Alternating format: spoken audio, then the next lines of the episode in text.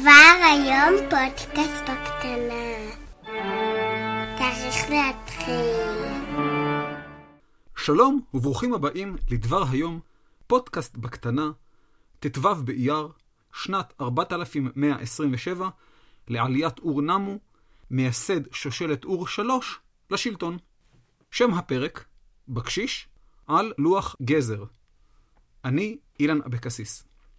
לוח גזר הוא לוח קטן, 11.1 על 7.2 סנטימטרים, עליו כתובת בעברית ככל הנראה, שהתגלתה בשנת 1908 בחפירות תל גזר, ליד כרמי יוסף של ימינו, במועצה האזורית גזר, לא רחוק מקיבוץ גזר. אין קשר לגזר הירק הכתום. בנוסף לכל זאת, תל גזר הוא אתר טיול מומלץ. כדברי השיר בלדה לסוכן כפול של להקת משינה, הטורקים שלטו בארץ, הרי הלוח נלקח מיד למוזיאון באיסטנבול, ושם הוא שבוי עד עצם היום הזה. הלוח התגלה בשפכים של החפירות משכבה המתוארכת למאה העשירית לפני הספירה. הלוח מתוארך לרבע השלישי של המאה העשירית לפני הספירה, על סמך שיקולים פלאוגרפיים, כלומר צורת האותיות. לאותיות האלף-בית יש התפתחות צורנית, וניתן לזהות אבולוציה של אותיות. עד לגילוי הכתובת מתל זית, מעט צפונית-מזרחית לקריית גת, בשנת 2005, וזוהי כתובת המכילה רשימה אלפביתית של 22 אותיות, נחשב לוח גזר לכתובת העברית הקדומה ביותר, הכתובה בכתב עברי. ראוי להזכיר כמובן את האוסטרקון, לוח חרס כתוב, ממבצר האלה, חורבת קייפה שבעמק האלה, האתר בו התקיים טיול המאזינים האחרון כזכור, והאוסטרקון מעזבת צרטה, בתחומי ראש העין של ימינו, גם כן רשימה אלפביתית, הקודמים ללוח גזר, אך הם כתובים באותיות פרוטו-כנעניות, כלומר אותיות משלב קודם של התפתחות האלף-בית האקרופוני. אלף-בית אקרופוני משמעו ציור המבטא את העיצור הראשון במילה. למשל, אלוף או שור לאות א', בית לאות ב', יד לאות י', כף יד לאות כף, עין לאות עין, ראש לאות רש, וכן הלאה. הלוח מתוארך למאה העשירית לפני הספירה, כאמור, והוא כולל שבע שורות שלמות ועוד שבר שורה. כמקובל באותה עת, הכתיב הוא חסר שבחסר, כלומר, אין אימות קריאה. דהיינו, אין אותיות אהבי, והכתב הוא כתב עיצורי מלא. אותיות אהבי, א', ה', ו' וי', שבכתובת הן עיצורים. כאשר הכותב הגיע לסוף השורה, הרי מילים נקטעו באמצע, והמשיכו בשורה הבאה. בכתובת נזכרים חודשי השנה לפי המלאכות החקלאיות המאפיינות כל תקופה. למעשה, איננו יודעים כיצד נקראו החודשים בימי המקרא. יש את תשרי, מרחשוון, כסלו וכולי, אבל אלו הם שמות בבליים שאומצו רק לאחר גלות בבל, ואשר מופיעים רק בספרים המאוחרים של המקרא מימי בית שני. בתיאור מקדש שלמה נזכרים שמות שלושה חודשים, בול, זיו ואיתנים, אך מדובר בשמות פניקים.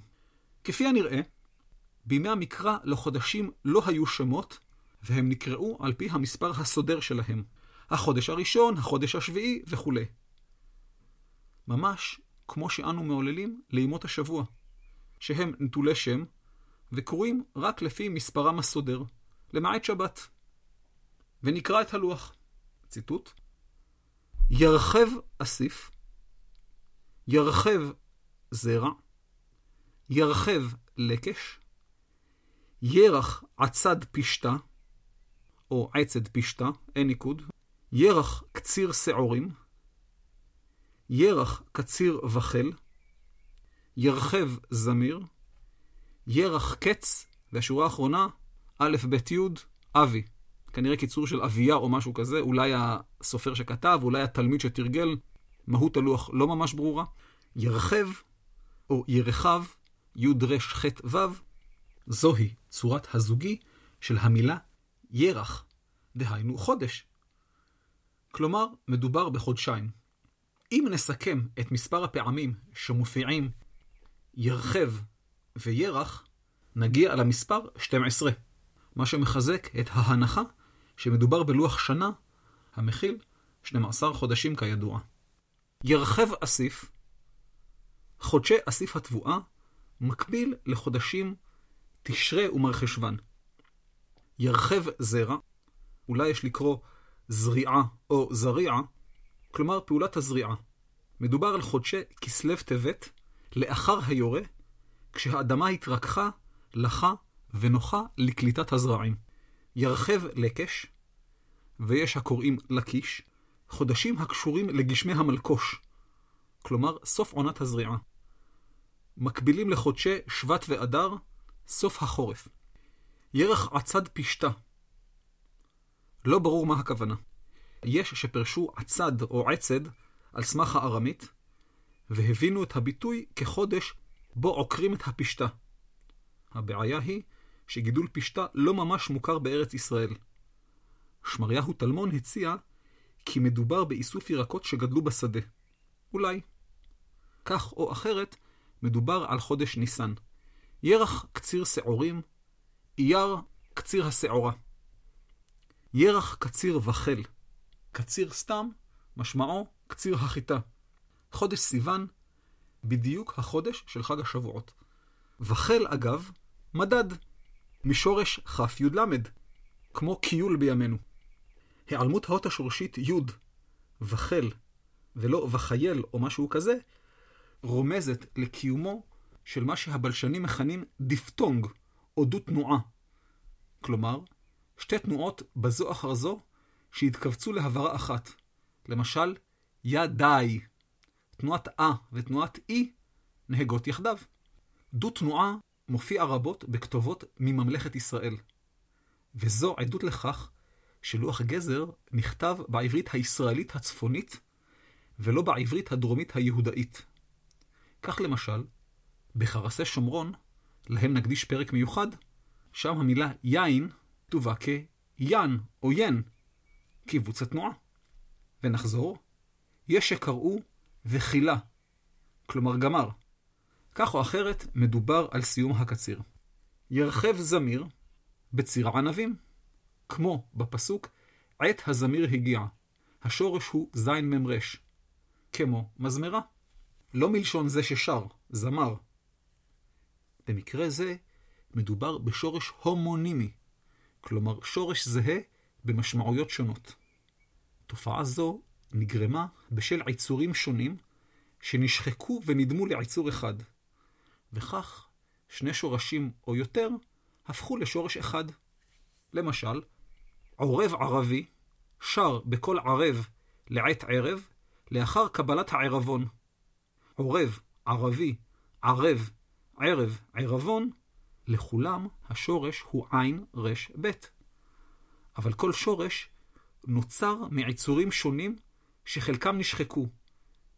למשל, עין רש בית, ריין, כמו בערבית, רש בית, רש ריין בית, עין ריין בית, שכולם הפכו בסופו של דבר לעין רש בית. כך או אחרת, ירחב זמיר הם חודשי תמוז ואב. ירח קץ, עוד קיבוץ דו-תנועה. חודש הקיץ. קיץ במקרא משמעו תאנים, כמו בביטוי כלוב קיץ, סל תאנים בספר עמוס. זהו חודש אלול בו אורים את התאנים. שם הפרק, בקשיש, נבחר בשל אירוע אותו חוויתי. לפני אי אלו שנים טיילנו בטורקיה, בשלב שהם היו עדיין חברים שלנו, והגענו למוזיאון הארכיאולוגי באיסטנבול. גולת הכותרת של הביקור, מבחינתי לפחות, היו לוח גזר וכתובת השילוח. מיד לאחר שנכנסנו, שעטתי כאחוז עמוק לאגף של ארץ ישראל, רק על מנת לגלות למגינת ליבי שהאגף סגור לרגל שיפוצים. הדממה שעלתה מהאגף רמזה ששיפוצים זה לא הצד החזק שלו באותה עת.